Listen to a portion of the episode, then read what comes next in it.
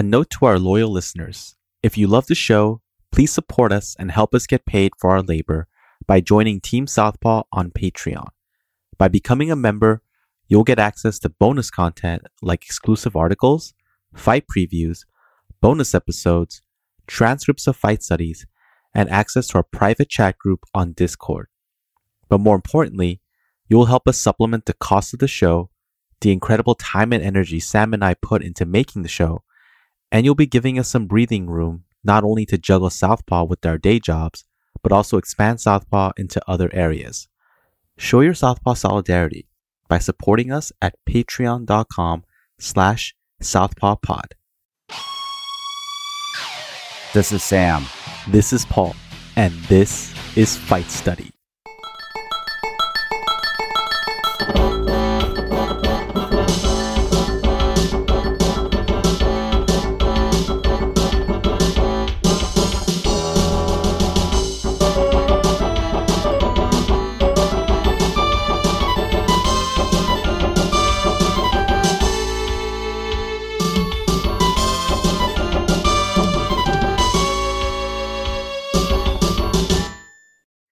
When the UFC first started, it was designed more or less as an advertisement for Gracie Jiu Jitsu.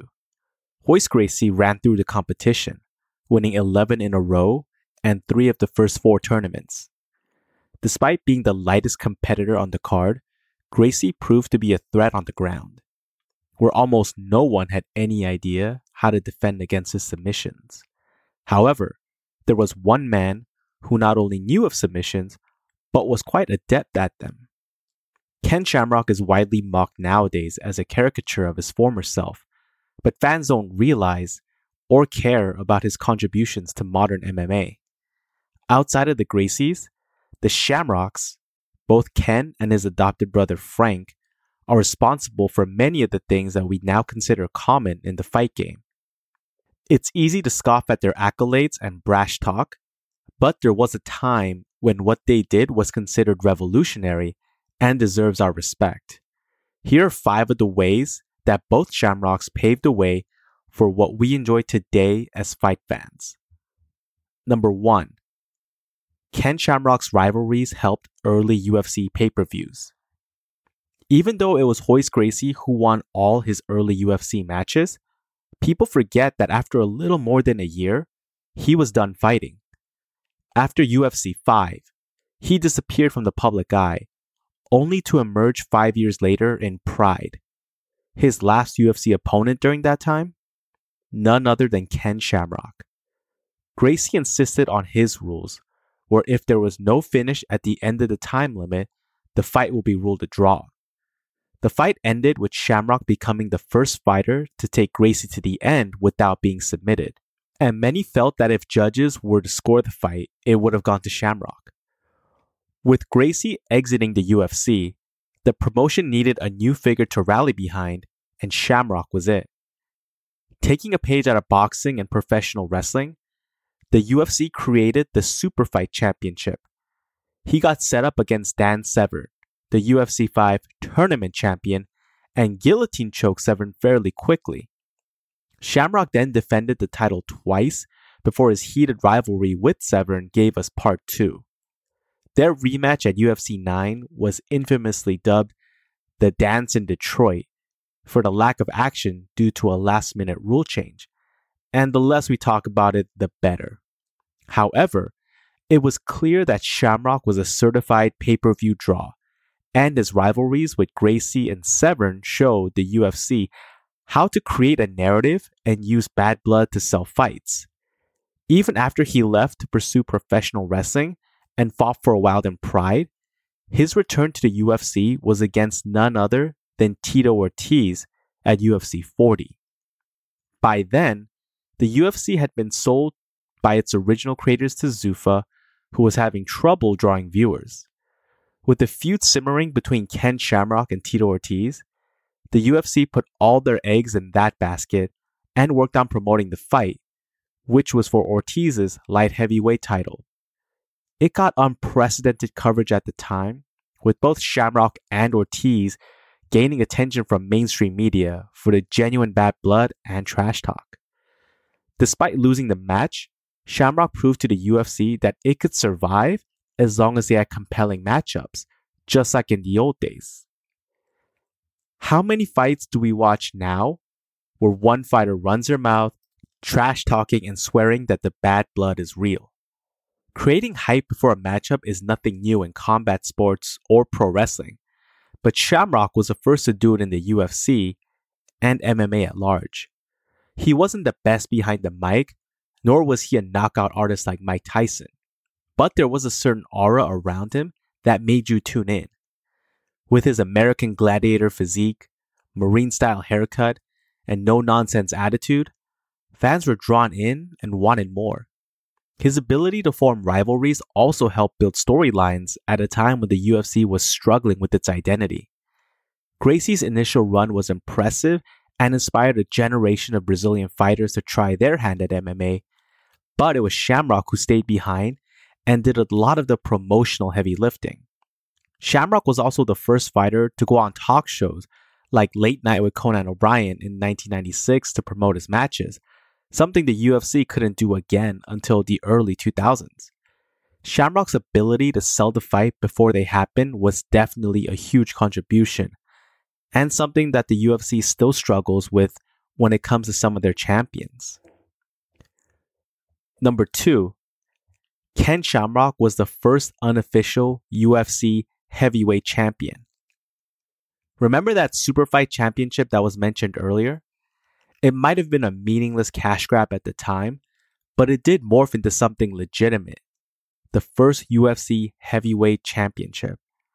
At UFC 12, the promotion decided to unify the Super Fight Championship with the UFC Tournament Championship, with the former held by Dan Severn who beat Shamrock to get the title, and the latter by Don Frye, who won the previous Ultimate Ultimate 1996 tournament.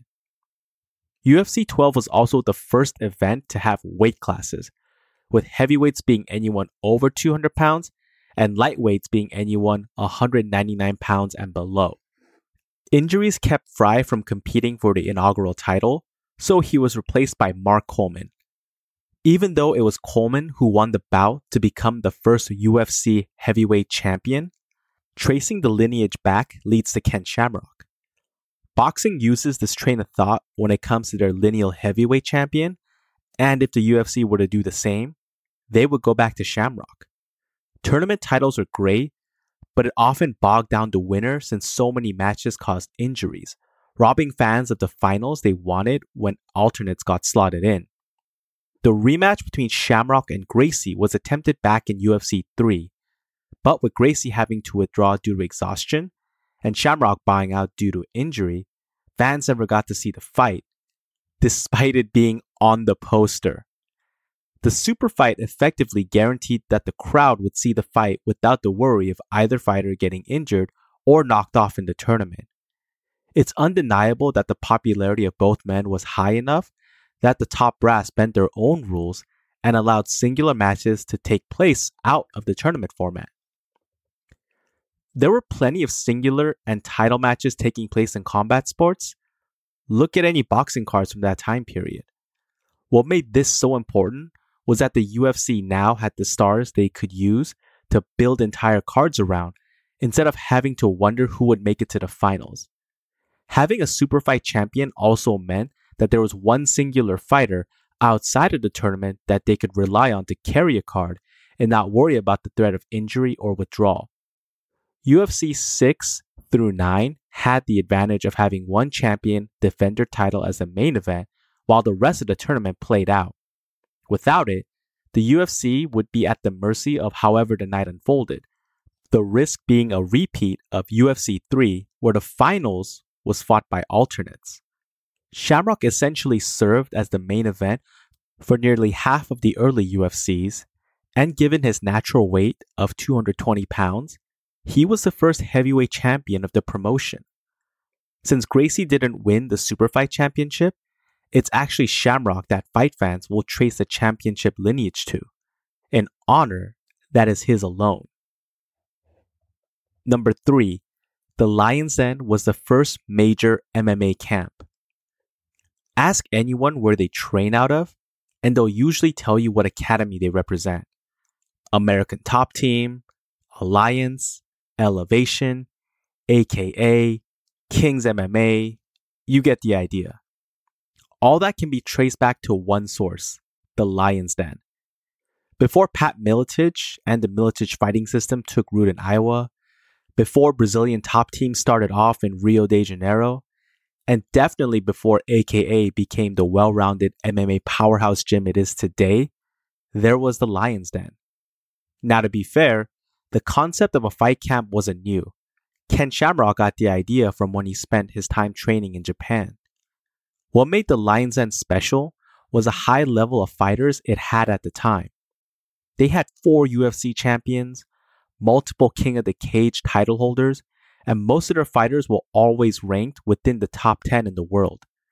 Guys like Tra Telligman were standing and trading with fearsome strikers like Igor Vovchanchyn, and Pete Williams knocked out Mark Coleman when Coleman was out there smashing his opponent's faces. Speaking of Coleman, guys like him and world kickboxing champion Maurice Smith all came down to Lodi, California, where they sought to increase their fight knowledge and round out their game. This is why, even after the Lions Den, Northern California still remains an MMA training hub.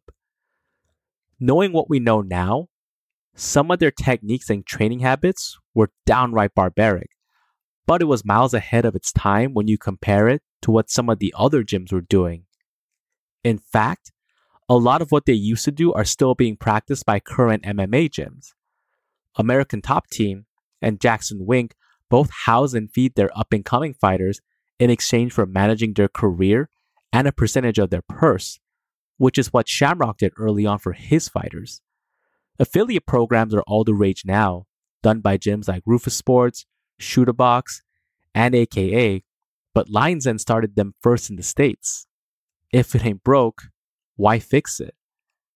And the signature training program of the Lions Den was in the namesake, you go in the quote unquote lion's den with one fighter after another in a grueling marathon of sparring, all to prepare you for an upcoming fight. Even the use of tryouts, that all became popularized through the exploits of the Lions Den. Hell, they were the first team to even have their own book.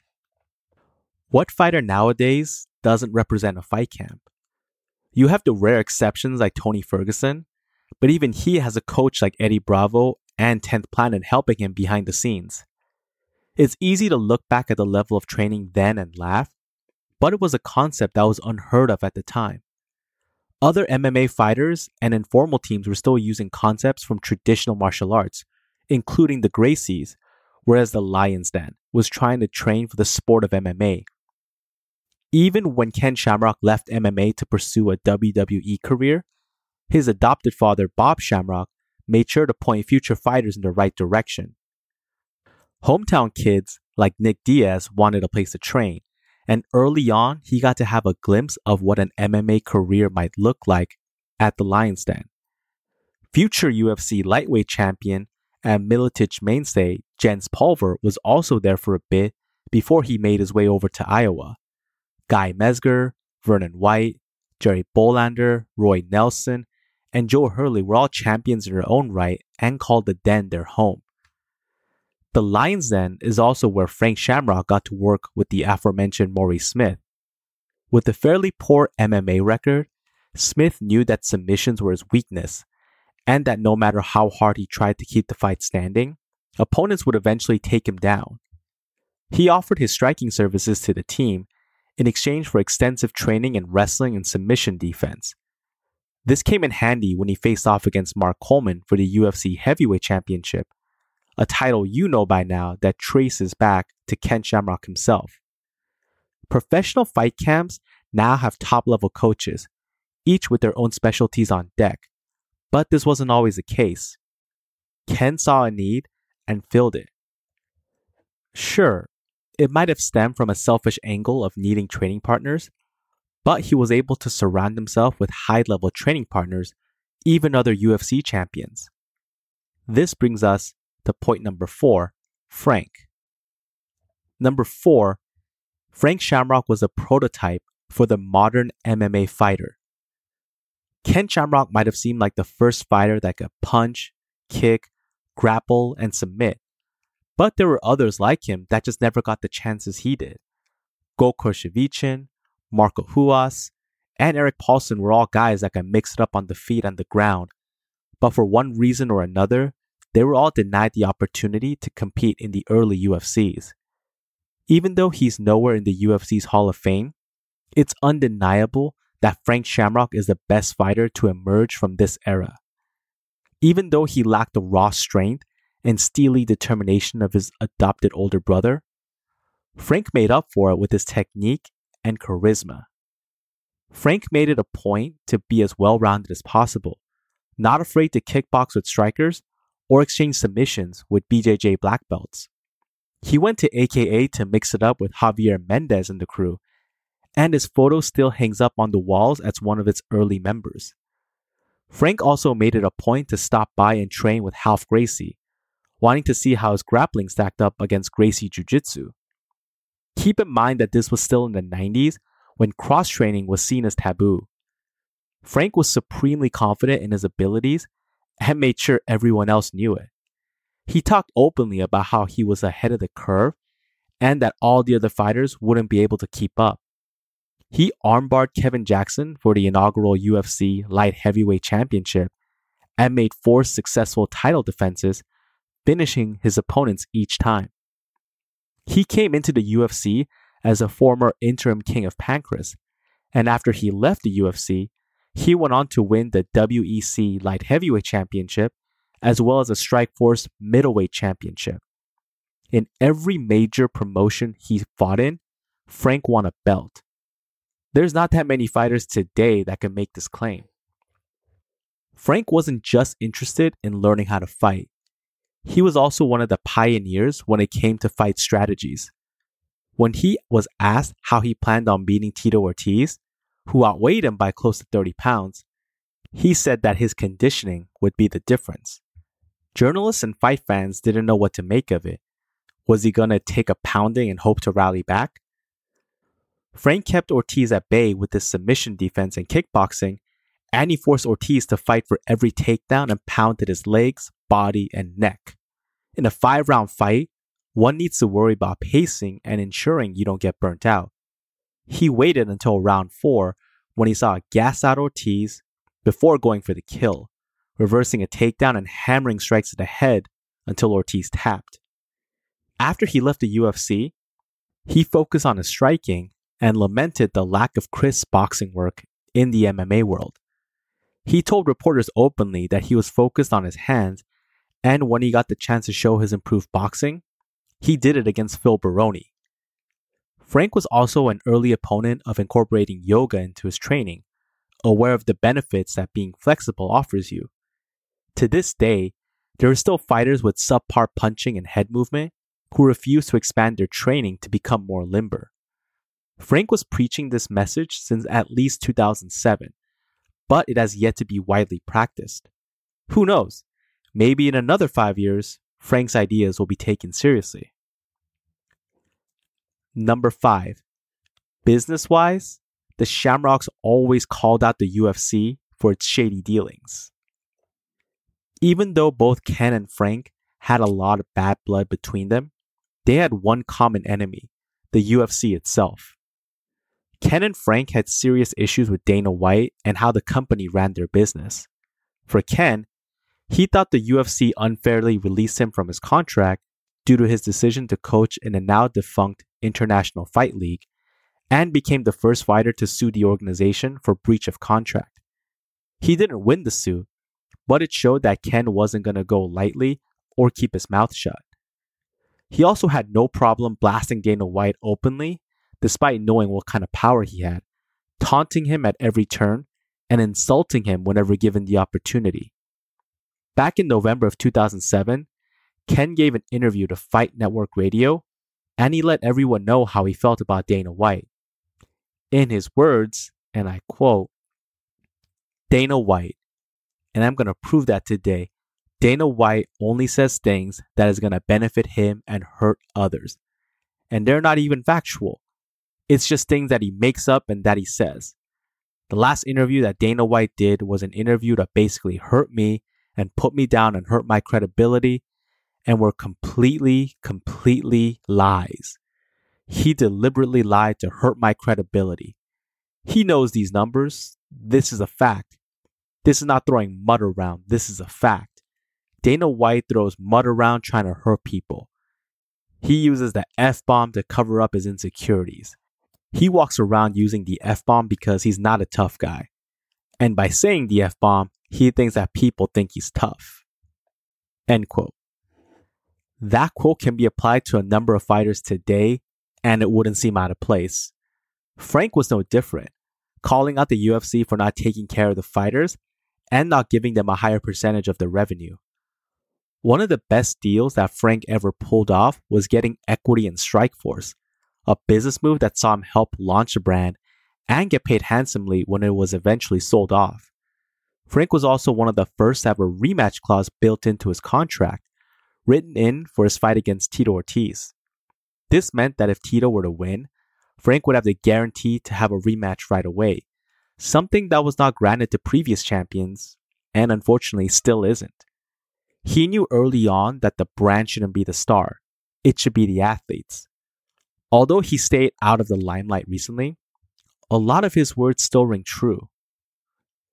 It's no secret that the UFC has done some shady shit to its fighters, whether it's suppressing their fight purse, keeping them from organizing, or straight up negotiating one sided contracts that only benefit the organization.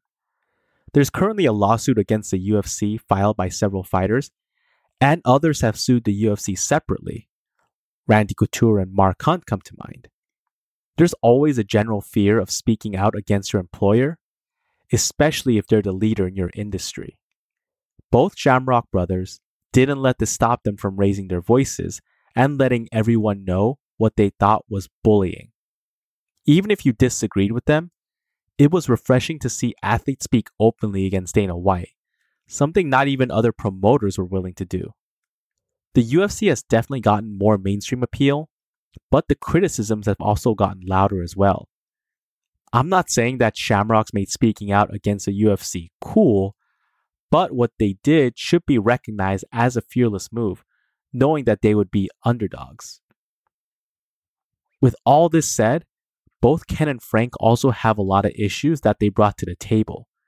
Ken was mirrored in a couple of drug test failures and rumors that he threw fights to get out of debt. The Lions Den was unnecessarily harsh and had the vibe of a brutal frat house more than a martial arts dojo. When the UFC needed Ken and Frank the most, they both left for different reasons. They weren't perfect by any means, but not enough fans acknowledge nor care about the direct and indirect contributions the Shamrocks made to the sport of MMA. The sport, athletes, and even the promoters are better off for having both the Shamrocks around in the early days. The Gracies may have built the foundation for MMA, but the Shamrocks definitely improved it and made it what it is today. Now that's the show. We've grown Southpaw purely from word of mouth, so that means it's all organic. So if you're already spreading the word, please continue to do so.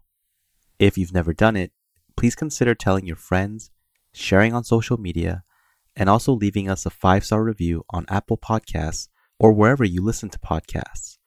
This will make it easier for others to find us. And since this is independent media, every dollar you pledge on Patreon goes a long way in the production of the show and will help us expand with more content on more platforms. Show your Southpaw solidarity by supporting us at patreon.com slash southpawpod. Until next time, goodbye.